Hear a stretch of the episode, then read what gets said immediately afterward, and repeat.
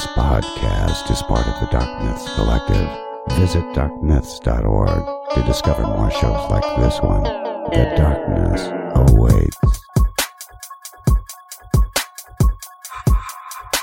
It's about to be a fun ride. Follow along, watch as we slide. Paranormal just hit the lights. Goosebumps all through the night. Mixing just a little bit of twang. That girl sure can't do a thing. Together, hillbillies go insane. Laugh so hard it'll hurt your brain. Podcast you won't ever change. These two here, they got the recipe. Sat on back and listen in to some of our darkest mysteries, eh?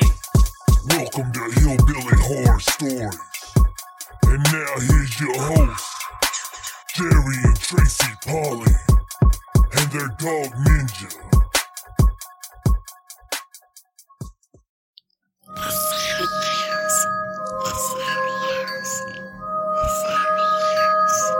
This is Justin Rimmel from Mysterious Circumstances and Rev 96. This is Jerry and Tracy from Hillbilly Horror Stories. Do we have a special treat for you? By now, you know that we are doing a live episode in Atchison, Kansas on August 10th. Atchison is home to the infamous Sallie House. Atchison is one of the most haunted towns in America. So, with the help of Maria Miller, we have an entire weekend in store for you. This is Maria Miller, Tourism Director for Atchison, Kansas. We're excited to welcome all of your listeners to the most haunted town in Kansas and one of the most haunted towns in the country, Atchison, where history repeats itself every single day in the most unusual of ways. You better get your tickets now because we have lots of exciting events planned for you. Besides our live show at Paolucci Restaurant, which is one of the most haunted restaurants in America, there will be haunted trolley rides, cemetery tours, tours of the Sallie House, and even an investigation of the Sallie House, if you're not too scared.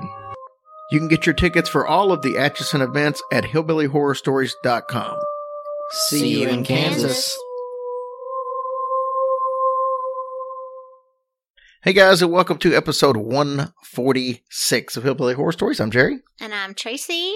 And it feels good to be recording again. It's been a couple of weeks because we crammed all those different episodes together so we could take that trip to Houston. I know, I did. It seems like we haven't recorded in forever. And now we're back to our regular schedule, so Yeah. which would be cramming everything out together just like before we went to Houston. so we had a fun episode tonight. We're going to be doing something a little bit different than we've really done in the past. We're going to talk more about cursed objects okay. than we are hauntings. Okay. So very little, very little paranormal. Objects like to be cursed too, you they know. do, they do. There's uh, one of the stories we got some decent paranormal stuff to go with it, hmm and then the other story really there's no paranormal Okay. at all to it. But first and foremost, we always want to thank all of our um, military and civil servants all over the world, no matter which country you represent. Thank you guys for everything that you do. Amen, brother. And And, we- sisters. We've had a lot of people, um, military wise, contact us in the last couple of weeks, and Mhm. and uh, thank us for mentioning that. And the, and the military brats as well. Thank you guys for Thank all you that so you deal with. A lot of changing schools and traveling and stuff like that. It's got to be tough on you. Yeah, absolutely. But we love you guys. With that being said, we also want to point out that um, we do have the Wall of Heroes up on our website. Where if you are a member of civil service or a member of the military X, uh, member of the military, which I know you guys always feel like you're always a member, even if you're out. But send us your picture. We want to put it up on the wall. We did get a couple of those this week, but Good. we've not mentioned that for a while. So send us a picture. We'll put it up on the wall for us. Absolutely. We'd love to see your gorgeous faces. This uh, last couple of weeks has also been an eye opener with the um, depression situation. Um, we've had a lot of people contact us, got to meet a lot of people in Houston, and you know we, the common theme was thank you for what you do. We're starting to see it in the reviews that pop up Mhm. that this is a big deal to people. Uh, so you know we feel obligated just because it's the right thing to do. Of course. And we love everybody and we want you all to be healthy and happy and, and just know that you can reach out to us or anybody. If you just need to talk or whatever, we're always here for you. you know and it, seems like that i think the the whole mental health thing is something that people are in the last two three four years are really starting to become more open about it used to be something that was like you know oh, we can't mention anything about that ever you know it was like people were uh, embarrassed by it or, or what have you. And now more and more people are realizing it's nothing to be embarrassed about. It's just something not. that needs to come out. And you know, I was being human. yeah, we got to spend a little bit of time in Memphis, and Yeah. uh, you know, I read some stories not while we were there, but just because of my renewed interest in Elvis for a couple of days, and I read some stories about some of the the mental health problems he was having hmm uh, near the end of his life, and Yeah. the things that you know, some days he would sleep in for like three, four, five days because he was so depressed and Mhm. the lifestyle, and um, so I mean, it doesn't matter who you are. You're you're never too good or too rich or too famous or or anything to be able to be touched by um, some depression. So just thought it was important to bring that up. That you know, you're people out there that that are more famous uh, than just regular people have the same issues that regular people have, and just I think know, we're all famous.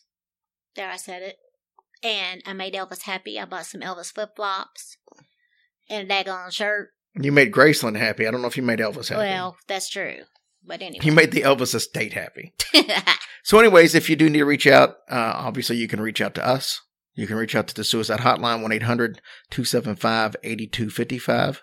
And if you're more of a texter, 741 741. And join our group if you'd like to. yeah, please do. It's uh, very, it.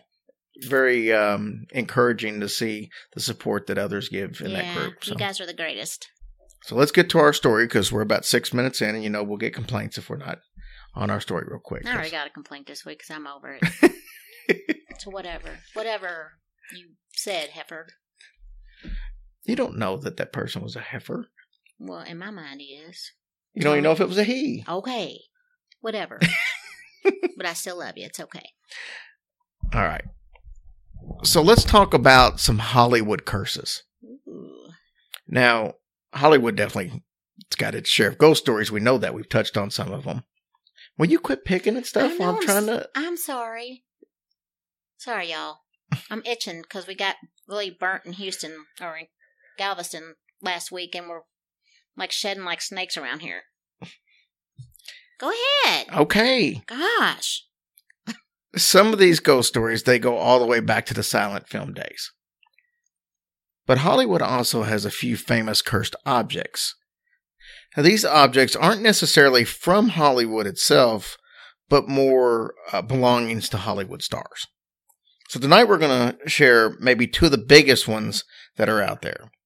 The first one's going to be Rudolph Valentino's ring, and then we're going to talk about James Dean's Porsche, better known as Little Bastard. Hmm. That's an interesting name. So we're going to start with Rudolph Valentino. So those of you younger than Tracy may not know who Valentino is. He was Hollywood's first real superstar. Superstar.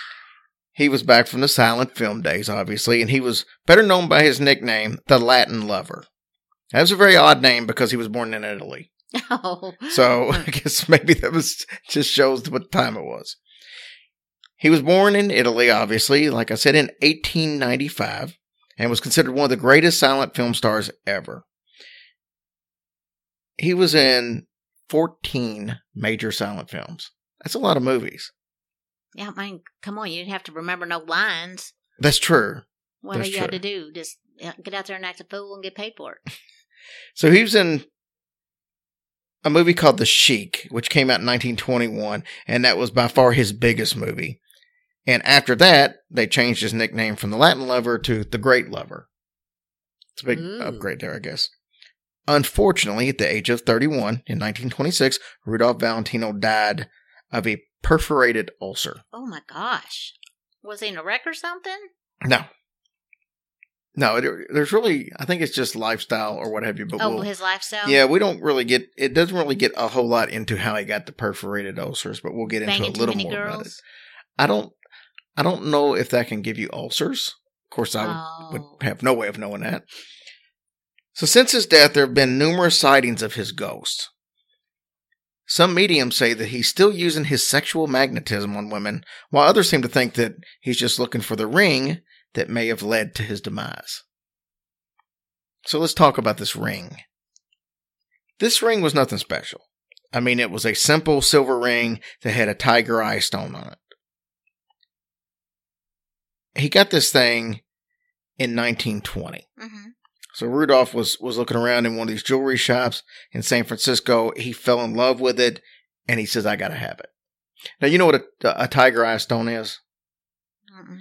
Picture what a cat's eye looks like with Mm. brown with the black Yeah. middle. Well, that's what the stone. Well, I mean, like. I kind of thought that. I was just going to tell me something different. no, well, I just want to make sure. Oh, yeah. Yeah. I can't always trust me. I can't always think what you're thinking, Yeah. which is a blessing and a curse. Bite me. So the shop owner told him before he even bought this ring that previous owners of it had had some runs with some very bad luck. Hmm. Valentino kind of shrugged it off and he bought it anyway. Oh, Yeah. wait a minute. You said the store told him that it's been bad luck? That ring had been bad luck? Yes. Oh, my gosh. So Valentino shows it to a real good friend of his right after he buys it. And the friend says that he immediately saw an image of a pale and sick Valentino when he showed it to him. That like popped in his head. No way. But he proceeds to wear it in his next movie called The Young Raja. Keep in mind, this this is his movie right after The Sheik, which was his biggest movie, Mhm. biggest box office hit, made him even a bigger star than he'd ever been. So he goes out and does this next movie, The Young Raja. The movie was a huge box office flop. Stop. It's because of the ring. Seven days. So, considering this came off his most popular film, and he was a huge sex symbol, right. that seems very odd that that movie would just be a flop. Yeah. Millions of women loved him, but for some reason, they didn't show up for this movie and bought tickets. It was so bad that he didn't get another movie for two years. That's how bad this thing That flopped. crazy. And when he did get another one, it flopped too. So he starts thinking, well, maybe there's something to this cursed ring thing. He puts the ring away. He makes the follow up to the Sheik, the son of Sheik, and in New York, when they're doing the premiere, he decides to break out the ring again. While he was wearing this ring, he gets deathly ill. He has to go have an emergency surgery done for a bleeding ulcer, which is what a perforated Mhm. ulcer is. He then developed an infection from the surgery and died in 1926 at the age of 31 years old. I mean, why did you have to put that stupid ring back on? Why? A hundred thousand people showed up and stood outside of the funeral home. A hundred A hundred thousand? thousand people. So does this sound like the ring is cursed? Um, yeah. Well, wait till you hear the rest of the story. Because this was just the beginning. Oh my gosh, but he's dead. That's true. But after he died, Mhm. I know you're excited, Ninja, but you'll have to listen like everybody else. Don't get all antsy. Hmm. so after he dies, his girlfriend, named by uh, Pola Negri, I think I'm pronouncing that right, Uh-huh. Negri, she's told that she can pick one of his belongings as a memento. She chose the ring. What a dumb butt. Now, Valentino was a pretty well known actor, but she was no slouch herself. She was a well known actress as well. After she gets this ring, though, she comes down with this strange illness that lasted over a year. The doctors really couldn't pinpoint what it was. Now, during this time that she was off on her little hiatus, because she couldn't make any movies during this time, silent films became replaced with talkies, and that pretty much put an end to her career because she was a silent film star and it was a whole different market once people could talk. Oh my gosh. Did she? I wonder if she didn't know about the cursed ring with him. Probably, I mean, I don't know because of the fact that this was so early on Mm-hmm. in, in what's about to happen, so she may not have. So Pola Negri then meets this man by the name of Russ Columbo. Now, Russ was a struggling singer, but he looked amazingly like Rudolph Valentino. Mm. She pointed that out to him, and she gives him the ring and says, Here, from one Valentino to another. Now, some of you will hear this and you'll think, Oh, how sweet. Well, I guess- I think so. I heard it and I thought, Uh, what a bitch ass move that was. Yeah. she basically just pawned his cursed ring off on this man. Mhm. So within a few days of receiving this ring, Columbo was killed in a mysterious shooting. Oh my gosh. So then Russ Columbo's cousin gave the ring to Russ's best friend. Almost like she got it. Here, here you go, man. Here's something of his. His name was Joe Casino, the, his, friend was. And he was also an entertainer. So I guess in Hollywood, almost everybody was. So Joe seemed to get the uh, gist of, of what was going on. And he kind of felt like maybe there might have been something with the ring. So he puts the ring under glass. He refused to wear it and he refused to remove it from its container, even when a Valentino museum asked if, if they could put it on loan in their place. hmm No. It's like Annabelle. He's like, no, it's staying in this case, Good not moving. it." him. Well, you would think. But time passed, and Joe Casino started thinking, well, nothing odd's happened, and the whole time I've had it, maybe it's all just a bunch of BS. So he didn't get it. So, well, He got to be wearing it. he decided to start wearing the ring. So a week later, while wearing the ring, he was hit by a truck and killed. Wow, that is insane. Joe's brother Dale Casino then takes possession of the ring. Not only did Dale laugh at the idea of the ring being cursed, he flat up said that he would be would not be intimidated by an old wives' tale. But it's not even about a wives' tale. It's about have you not seen everything that's happened to all these people But some people, some people, it doesn't matter what that it's all going to be a coincidence to them. It's just the way that it is. That's a lot of coincidence. so, anyways, he wore the ring for a while. Nothing happened. He also put it on loan to a Valentino collector who had no issues. So the curse is broken. Wrong. So you see, one night a burglar broke into Del Casino's home and he grabbed some items. He ran from the house, was running down the street. A policeman shot and killed him. I guess he had the ring. Well, supposedly the policeman said this was a warning shot. Um, While but- he was but- shooting him. but he hit him.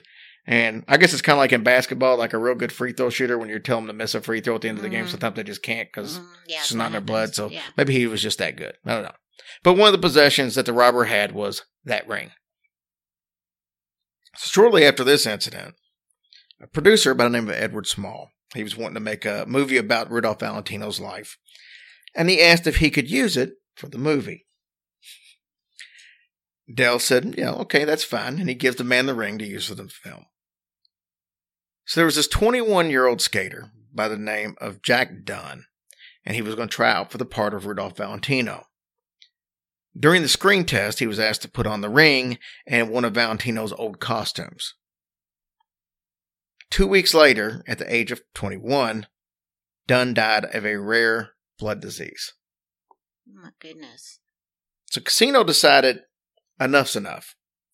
He had the ring put under lock and key where no one could ever wear it again. So let's fast forward a year after Dunn passed away from his blood disease. A Los Angeles bank was robbed. They got away with $200,000 in cash. Police caught two of the gang members in an ambush. Three innocent bystanders were injured during that time. Mhm. Now, Alfred Hahn, who was the uh, the ringleader of the gang, was caught at a later time. In his trial, in court, Hahn was convicted and given life in prison, and he said on the stand, if he knew what else was in that vault that they robbed, besides the money, he would have picked a different bank.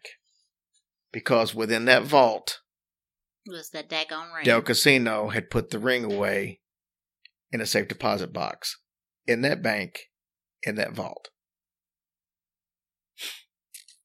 Of all vaults, why do he pick that one? I don't know. So Del Casino eventually passed away, and the executors to his estate continued to keep um, the ring there at the bank. In a five year period, the bank was robbed again for $50,000. It had a fire, which did no damage at all to the, the ring, and there was a three week cashier strike, all during a five year stretch in which that ring was there.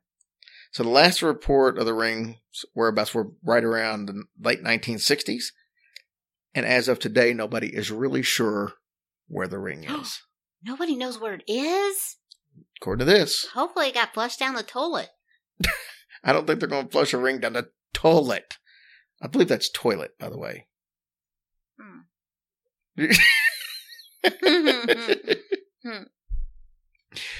so here's a few little tidbits about Rudolph Valentino because I thought this this was some cool stuff. Did you know that every week since his death, A lady in black has brought fresh flowers to his gravesite. It's been 92 years and it's still happening today. Oh my gosh. That lady keeps doing that? Somebody's doing it. So we don't know if it's a ghost or if it's just a real woman continued tradition. Well, I mean, I guess we'll know when they quit showing up. Well, I mean, she's a, I, she's, I find it hard to believe that 92 years it's going to be the same woman. Because even if she was a kid when she started, oh yeah, she'd be in her hundreds. her what? Her hundreds. so, you know, it could just be like the Watcher that we did, where after a period of years they'd give it over to somebody else, and now it's your turn to do this. I don't know. and they haven't missed a year. And haven't missed a year in 92 years since his death. It's happened every week. Oh, that's so nice. I was reading about somebody who said that they had just been out there, um, and they, and the same thing had happened. Somebody had just been there earlier that week. Where's he same thing. buried again? In Los Angeles. Los Angeles. Mhm. Wow. Apparently, Valentina likes to travel a lot too because his ghost is like reported all over LA. Falcon Lair, which is the uh, Beverly Beverly Hills house that he lived in when he died. He only lived there for a year because he had just got it. Lived there for a year and then he passed away. But it's one of those places where he has seen a lot. Well, So- I mean, he didn't even get time to enjoy the daggone thing. Well, I guess not. So he's gonna hang around and get his money's worth. There's an actor by the name of Harry Carey, not the baseball Harry Carey, but he owned the home at one point after Valentino's death, and he said that he encountered the ghost of, of Valentino there several times. There was another name lady, lady by the name of Millicent Rogers. She spent one night there, and the ghost chased her off. She said his his apparition has appeared in dark corridors and in the uh, and in his former bedroom mainly. He's also shown up in the old stables where his beloved horse was kept. One stable worker saw Valentino petting one of the horses. He walked to the front gate, walked out, and never came back. There's another story that says that a caretaker had a face to face encounter when he was turned and starts, you know, one night and then he just turned and started running down the canyon, screaming his head off, scared to death, and it was the middle of the night. oh gosh, he's brave to run in the middle of the night.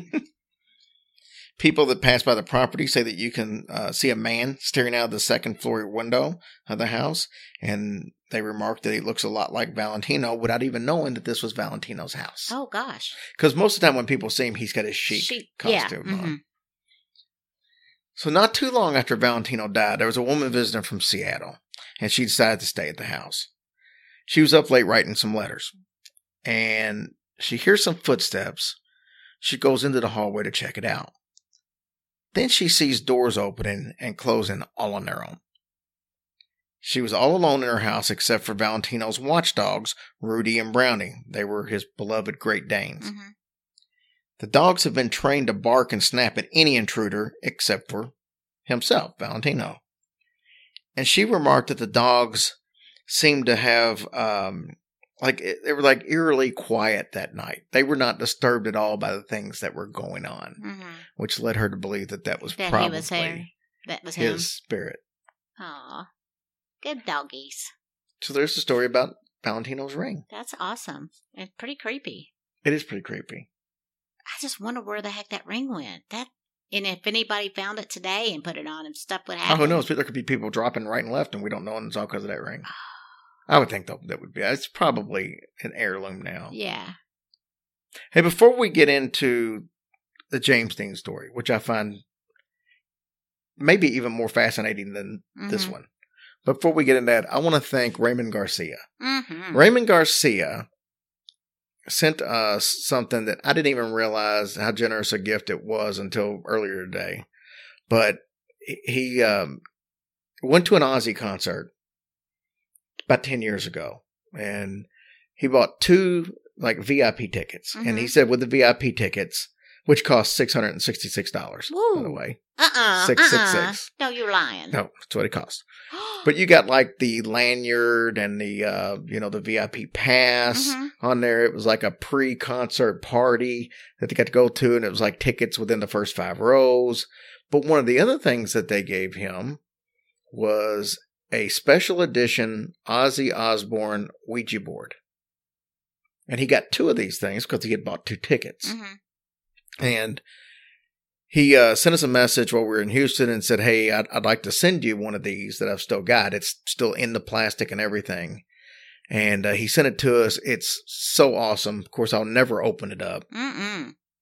but I just happened to look just for um, fun to see, you know, how rare these things were, and these things are selling for like two hundred and fifty bucks. Mm-hmm.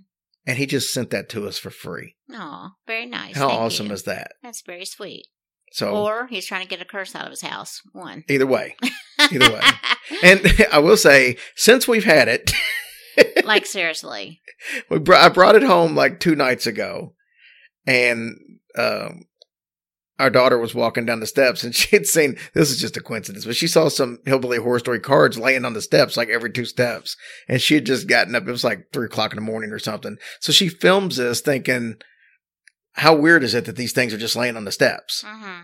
And she thinks it's got something to do with the Ouija board being in the house. In reality, I had it in my shirt pocket, and when I walked up the steps, I was carrying my shirt instead of wearing it, and they Mhm. just fell out as I walked up the steps. yeah. But it was funny. But then she turns around yesterday and cut her wrist uh, on doing. She was doing some yard work, and there was uh, some broken glass in the back. And she cut her wrist, had to go to the emergency room. Tracy took her up there, and in then today she hits her leg on something. Mhm. So so something's up. yeah, she's not. Well, she's not. At least, she's not feeling this Ouija board being in the house even though it has nothing to do with that, it's just a bunch of coincidence that all happened in the last two days. So, yeah.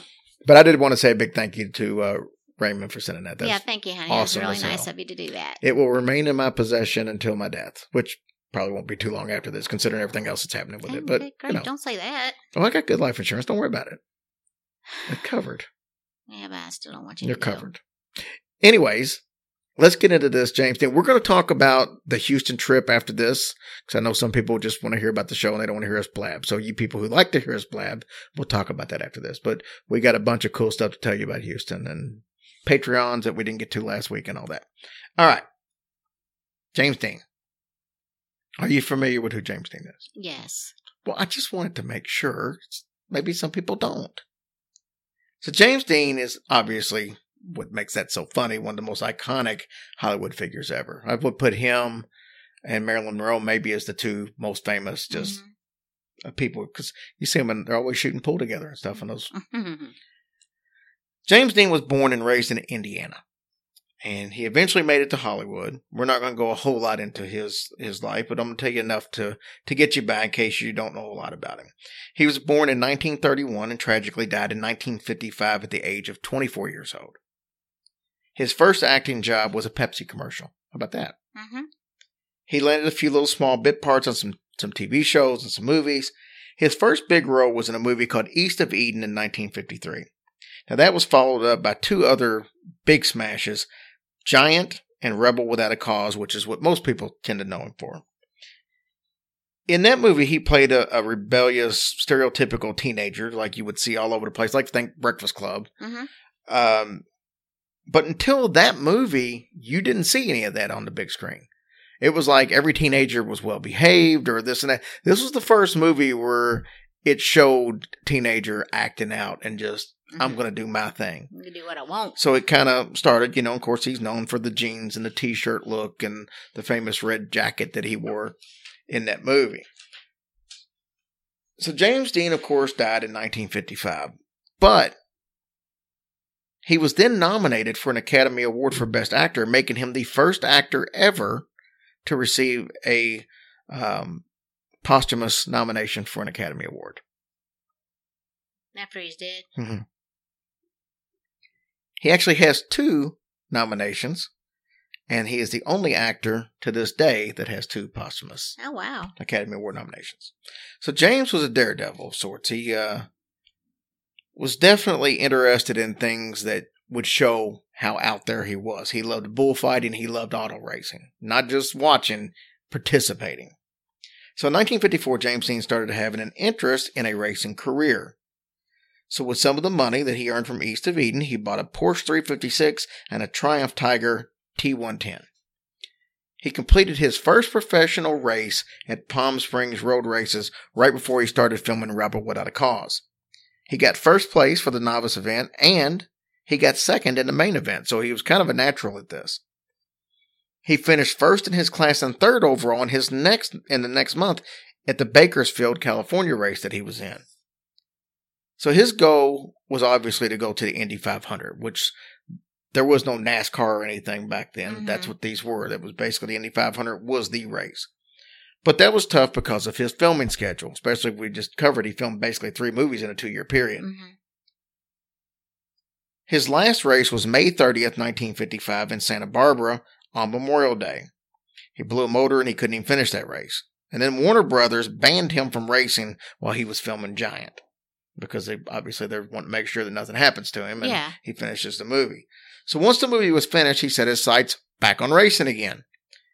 He was scheduled to race in uh, Salinas, California on October 1st and 2nd in 1955. So by now, Dean had purchased a Porsche 550 Spider known as Little Bastard. He had upgraded to this car while he was filming Rebel Without a Cause. As he started getting in more money, he Mhm. started getting little nicer cars. So he decided to customize this car. He called George Barris, who was a famed movie car designer. He was, you know, most of the movies back then that had cars and stuff. He was the one that, that pretty much did all the special effects or, you know, on the cars. He gave it tartan seats, which is plaid. Ugh. Two red racing stripes that were over the rear wheels and the number 130 on the door, the hood, and the engine cover. So Bill Hickman, who was uh, James Dean's stunt coordinator for his movies, is the one who gave it the nickname the Little Bastard. What's 134?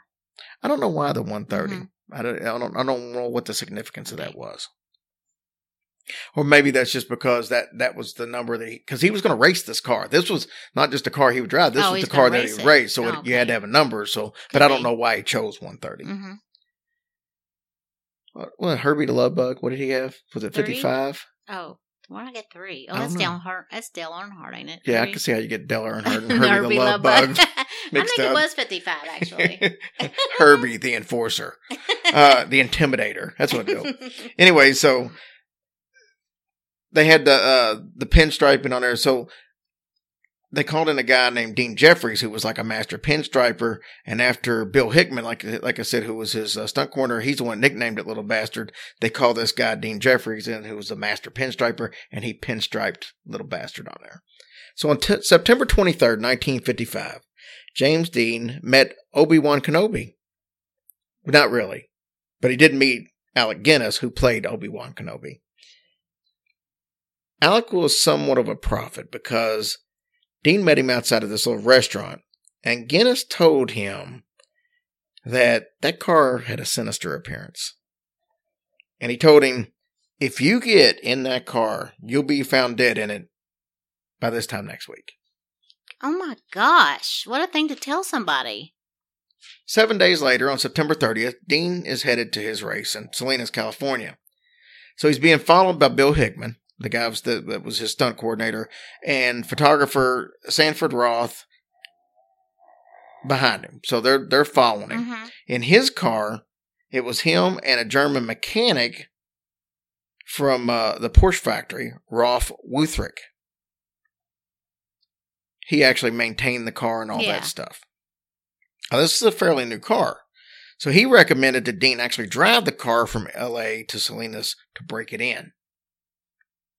So he's in the Porsche with Dean. They're riding. At 3.30, Dean got a speeding ticket, and so did Hickman behind him because he was trying to keep up. Yeah. So they both got speeding tickets. At 5:45 p.m., they're on their way back or uh, to Salinas. A 1950 Ford Tudor was turning left at the intersection. Dean was going so fast that he couldn't stop in time, and he slammed into the side of the Ford Tudor. Oh, Lord. Dean's car went bouncing across the road, landing on the side of the highway. Woolrick was thrown from the car, and Dean was trapped in the car. He suffered numerous injuries, including a broken neck. Several bystanders witnessed the accident and they stopped to help, including a nurse who said Dean had a very weak pulse. He was listed as dead on arrival at Paso Robles War Memorial Hospital. The driver of the Ford, Donald Turnipseed, That is not his name. that's his name, Donald Turnipseed, only had minor injuries. Well, thank goodness for that. What about the guy that was thrown out? Wutherich survived the crash. He well. did? Yeah. As a matter of fact, he lived all the way to like the 1990s. So Oh he lived a- a pretty long life. Gosh, can you imagine being driving behind him and see that happen? The accident was listed as Dean's fault due to speeding.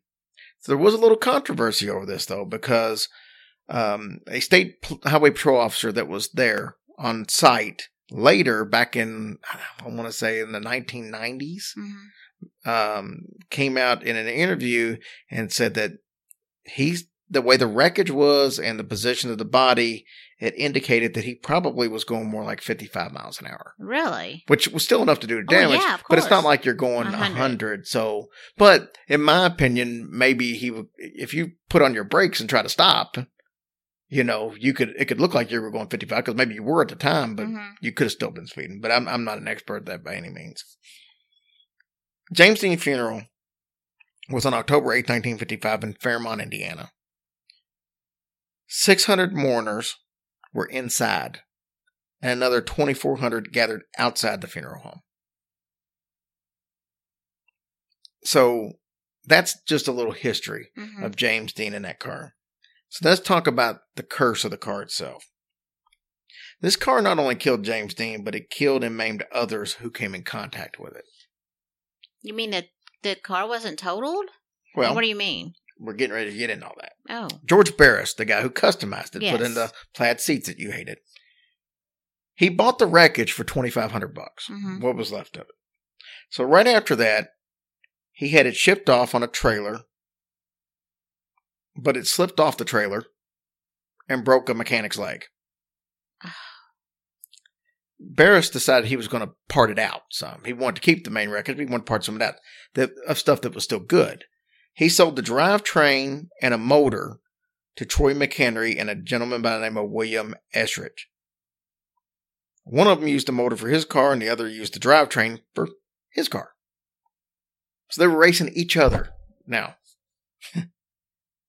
McHenry lost control of his car and hit a tree, killing him instantly. Ezra's car suddenly locked up and rolled over while he was going into a turn, causing serious injuries to him. So both of these cars that had apart from this vehicle during the same race, racing each other, both had accidents, killing one, severely injuring another. So Barris still had two tires left, though, that weren't damaged from this wreck. Probably, I'm assuming the back tires. He decided, since they were in perfect condition, he was going to sell them. He sold them both to the exact same person. They put them on their car. Once they were installed, both of them blew out at the exact same time, causing the new, new owner's car to run off the road. Barris still had the, the rest of the wreckage, except for the parts, you know, that he had just sold off. Somebody else wanted that wreckage, two thieves, as a matter of fact. So they break into his place, and they were going to steal what was left of the car, just so they could have a piece of it. hmm One of them had his arm ripped wide open while he was attempting to steal the steering wheel. That's what you get. The other was injured trying to remove the blood-stained seat. So due to all this, Barris decided to hide the car. I mean, But- is he starting to I guess he's see, or he just don't want nobody stealing what's left of the car? He just don't want to stealing what's left of the car. So he decides he's going to hide it. But the California Highway Patrol, CHIPS, they persuade him to lend it to them so they could do a highway safety exhibit. Mhm, You know, what better way to teach people Yeah. not to speed than, hey, this is James Dean's car. Doesn't mhm. matter how famous you are, speeding Mhm. can get you killed. Well, the first exhibit that they did didn't quite go as planned because the garage they put it in caught fire and burned to the ground. Oh my gosh! Mysteriously, though, the car suffered zero damage. This is like Christine. it is like Christine. This is creepy. The second exhibit was at a high school. It fell off of the exhibit and broke a student's hip. The curse continued when Little Bastard was being transported. The driver of the truck lost control, which caused him to fall out of the truck, The car then fell off the transport truck and crushed and killed him. This guy falls out of the truck. The car miraculously falls off the truck and rolls over him and kills him. And if you think that's crazy, the car fell off of two more transport trucks while traveling down the freeway. Luckily, nobody was injured. This thing fell off of three trucks. Mm-hmm. Now, you know, cars don't just fall off of trucks. No, they don't. Or maybe it was that guy and it fell off the turnip Mm. truck. okay, sorry, that's not funny. so, California Highway Patrol had enough of this, so they ship it back to Barris. During transport, the car mysteriously vanished and has not been seen since. Ever in this life? Never, never, ever, ever. Stop. It's said that there is one single piece left of the vehicle that's in a historic auto attraction museum in Illinois, but I haven't been able to confirm that. Oh, whoa. That is crazy. You know, that's how Daddy's brother died. He was drag racing down 22. Hmm. And uh, his he lost control and the car flipped, it threw him out, and it landed on top of him and crushed him.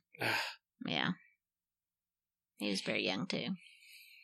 So what do you think about those stories? That is a whoa. Which one you like? Which one you like better? You like the Valentino story or you like the James Dean story? I think I like the James Dean story better. It's crazy, isn't it? Yeah. See, Ninja, I told you it was worth the wait. You just gotta be patient. yeah. That's that was pretty intense. Okay, so Houston, how awesome was that? Houston was such a blast. Um, I mean, we met so many great people. Um, I mean, I just don't know how to describe it. It was just awesome. It was very great. We had a great time. It was everybody was so nice. Oh, extremely nice. It was so much fun uh, being able to do a show with uh, Sasquatch Chronicles and uh, the Confessionals. Tony and Wes. It's the first time we ever got to meet them in person. Uh, Dina, of course, we've done some shows with. We'll be doing some more shows in the future because we just set up New York and we'll probably have Philly set up by the end of the week. We love Talk- Miss Dina. We'll talk more, a little more about that in a little bit, but man, I'm telling you, Houston is such a great city. If you live in Houston, you should be proud You because be. it was it was awesome. It was. Galveston was great too. Galveston, I would love to move to. It was miraculous hmm uh, as far as just how calming it was as soon as we got there. It's Yeah. like, man, how could you just not want to live there? Mhm. and so nice. much history. Um, we had a chance to meet uh, one of our listeners, Jody, there. Oh my gosh, love her and her boys. we Jody Trenton Dylan we got to have breakfast with them one Mhm. morning before we uh, headed to Houston. She brought us this awesome um, ghost stories of Galveston yes, book, yes. and she was filling us in, and we actually got some um, stories from her hmm that we're going to play uh, on the Patreon episode for the listener stories for the first of the month. Very, very nice family, and it was just a real honor to meet you guys. Her boys are adorable, and uh, she's just great. She's a great person. And Trent uh, fell in love with Tracy. He thought she was just so funny. Oh, he's a sweetheart. and Dylan, we got a chance to, to um, spend a little one on one time, so that was awesome. yeah, Uh, one of my best memories of the entire trip was that breakfast. absolutely. I agree 100%. And the food was good too. Oh, it absolutely was. Yeah, it was a great time, and um, I hope we can go back soon because, it's like you said, we loved it there. Yeah, it Only this time I'd like to fly because my ass hurt the whole way down there and back. Just saying. well, it's a long flight too. Your ass will hurt on a plane. No, not that long. Our seats are probably more comfortable than plane seats. Probably. So we Oh, had that, was so and fun. and uh, so, but yeah, that was a blast, and uh, it's the first time we'd ever done two shows in the in the same day. that was great. It was a very long day, but you, you Oh, didn't, I didn't it didn't seem like like it it was, was. that, that long. yeah, it was great. But um, the day of the show, we got to meet our two Kentucky girls, Shasta and Michelle, who Mhm. flew a thousand miles to come see that show. Of course, it wasn't it. just for us. No, Obviously, they liked uh-uh. they liked uh, the other shows that were there, so that worked out perfect they for were them. sweethearts too. So, but yeah, that was it was fun, man. It was just um, a lot of times we do these shows, we drive straight in, and and then we drive straight out afterwards, and we don't get a chance to spend the time there like we did, hmm uh, enjoying the place we're at. But this was super fun. So yeah, Yeah. I can't wait to go back. I can't either. And we felt very blessed to have met you guys and Very humbled. very humbled. Let me tell you that. And uh, you guys are just awesome.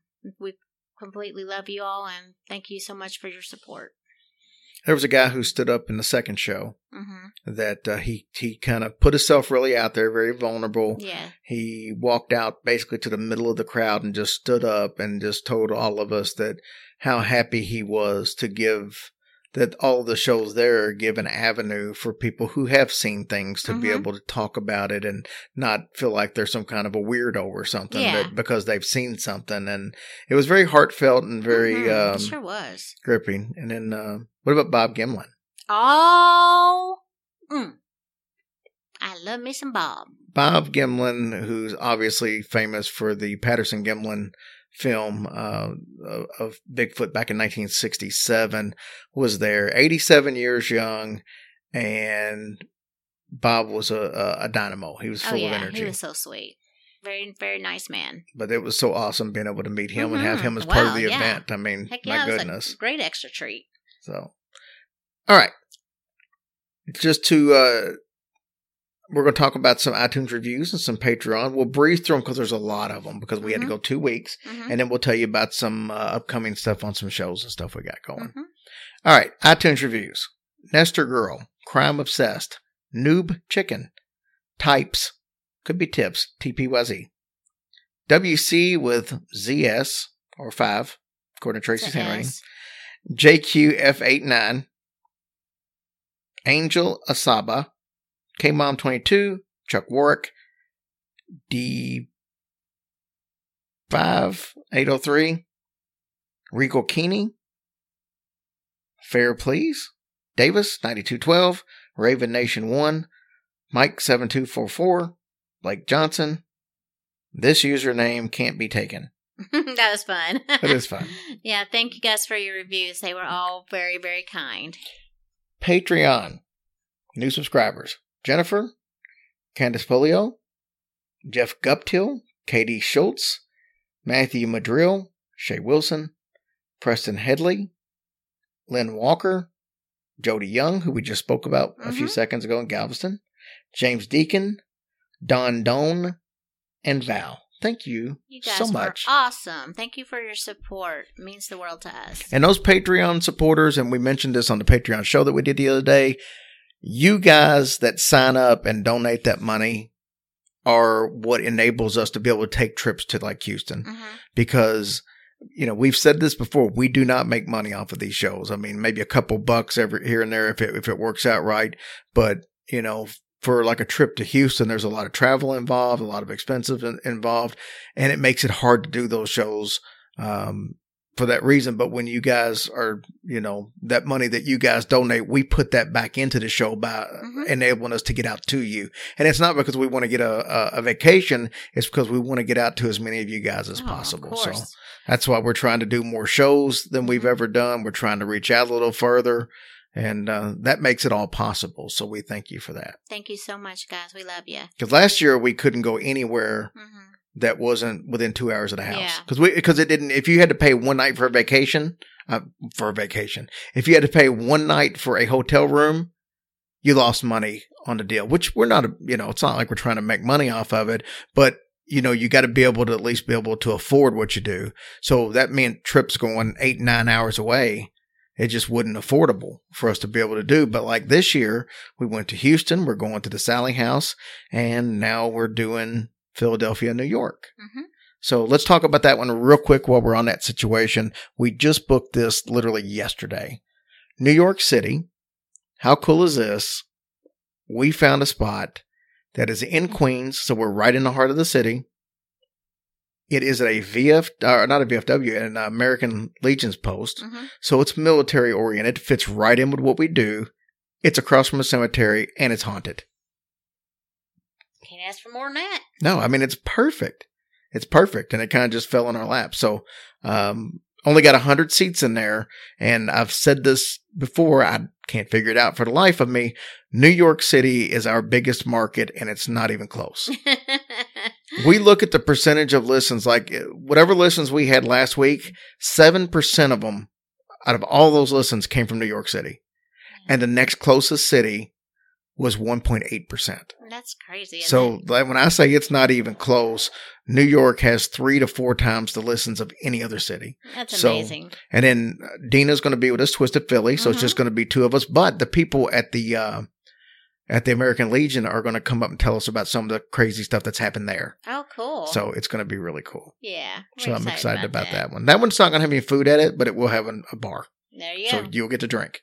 They'll have spirits and they'll have spirits. There you go. And you can eat beforehand. Or Yeah. maybe we'll just bring some hot dogs roast. I don't know. but uh, that'd be cool. And by the end of this week, so by the time the show comes out next week, we should have all the details for Philly. Uh, it is going to be the next day. So this one, uh, the New York show is going to be October 11th on a Friday night. Philly will be the next day uh, on October 12th. And like I said, we've got a couple of places. We're just narrowing down which place we're going to do it at, but it's for sure happening. So Good. awesome. And we've already got uh, New York up on the website. So if it's something you want to jump on and get tickets, it might seem like October is a long ways away, but um, keep in mind these Houston shows sold out three months in advance, and there was Mhm. 200 tickets for those. So Mhm. it's going to sell out quick. Yeah. The next show, Bobby Mackey's is coming up. It's been sold out, so we really not no point in mentioning that. But the next show after that is what is it? June 22nd, Mm, In- yes. Indianapolis. Yes. us, Justin Rimmel, Brohio, and Natasha Ali. Well, it's not Ali anymore. Natasha Anchor. Mm-hmm. She keeps changing her name on me. That's what happens when you get famous and superstar. So Natasha Anchor from uh, Hillbilly Horror House, Amber from the show, is going to be there with us. So Yeah, it's gonna be uh, great. it's going to be fun. And that place is at a Moose Lodge. What's up with that? I know, isn't that great? But I love it's those got places. It's got a diner inside Gina's Diner, and they have killer food. Is what everybody told us that they have just killer food. mm-hmm. So that one's going to be fun. Good. and hope you like it because we're going back there again in September with Shane with uh, Shane and and uh, his uh, the Shadows podcast. well, fun times ahead. Yeah, yeah, loving it. Thank you guys so much. So that's pretty much all we've got for this week. Yeah. We love you guys and uh, we appreciate you more every week. Trust me. Um, I just I just can't believe we're lucky enough to be in this situation, and that's the way Yeah. we feel about it. Yeah. Blessed and lucky to have all you wonderful people as our family now. It's amazing. So Our hearts are very full. yes, they are. And I hope you guys have a blessed week. We'll be back to normal, going to work five days. What's up with that? but but we're gonna um get back on our schedule and I just hope you all have a blessed week. Yep. Talk to you later, guys. Bye.